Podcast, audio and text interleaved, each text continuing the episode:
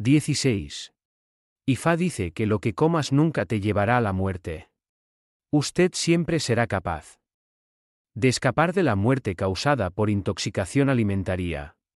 Ifá aconseja ofrecer Evo con un macho cabrío maduro, o tres gallos, y el dinero.